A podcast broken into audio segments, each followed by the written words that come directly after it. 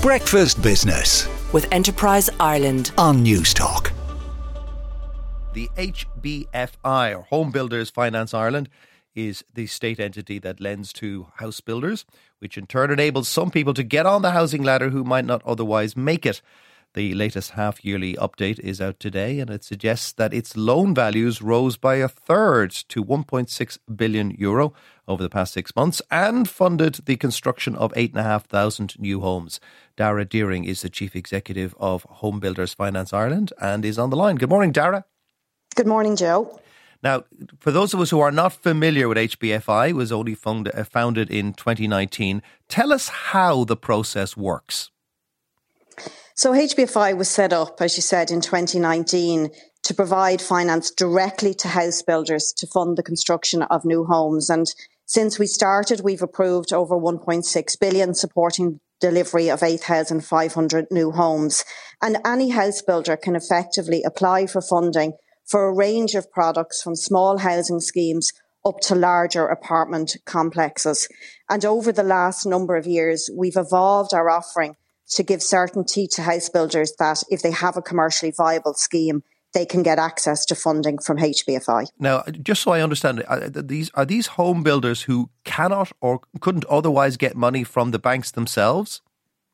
Yeah, I mean, it works in a range of ways, Joe. Some of it relates to the fact that HBFI have a national remit. So we're here to provide funding in every county. So, so far we've funded in 22 counties. Other times they may come to HBFI because the level of equity that they have so the money that they can bring into a particular project may not be enough to meet the criteria from another funder, so they can borrow more from HBFI. And also we're here to fund very small schemes from five units up to larger schemes. So it really is about responding to new and emerging gaps in the market and providing funding uh, incremental and making sure that new homes that need to be funded get access to the funding they need.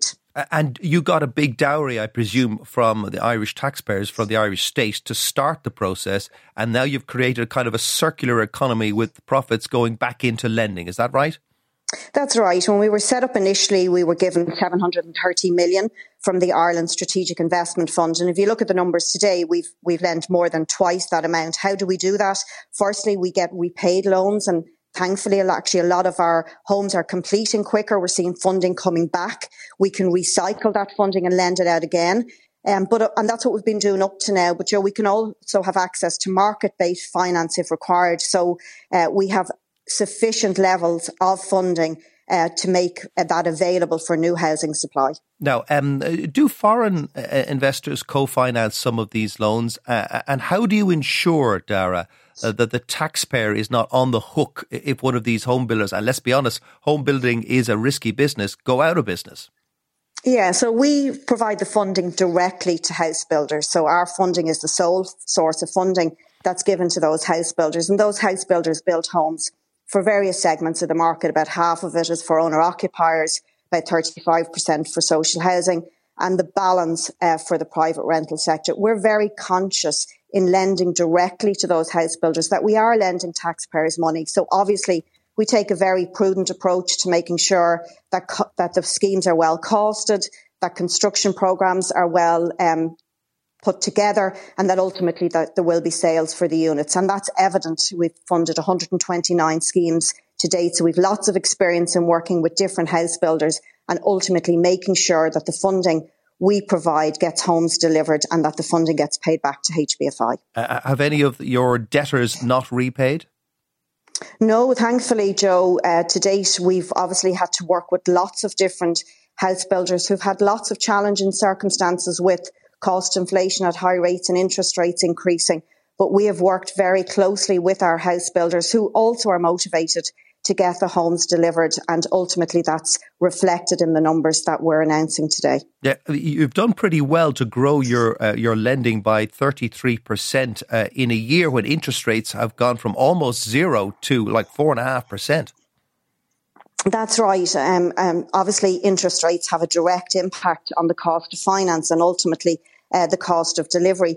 But I think when you look at it and put it in context, based on our experience, even with higher interest rates, um, the cost of finance represents about 6% of the total development cost. So in our experience, not enough to make a, a viable scheme unviable.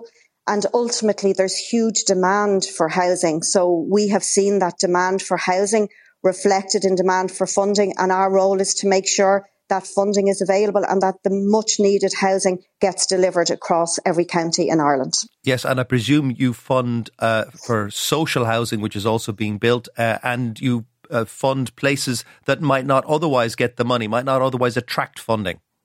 Absolutely. Um, I mean, our funding is for every county. It's for every type of home, for social housing, as you said, for people who want to purchase a home or people who want to rent a home. And it's about bringing forward supply across all those segments and absolutely in locations that we haven't seen housing supply for many years. And, and uh, I presume you also build uh, new A rated homes only.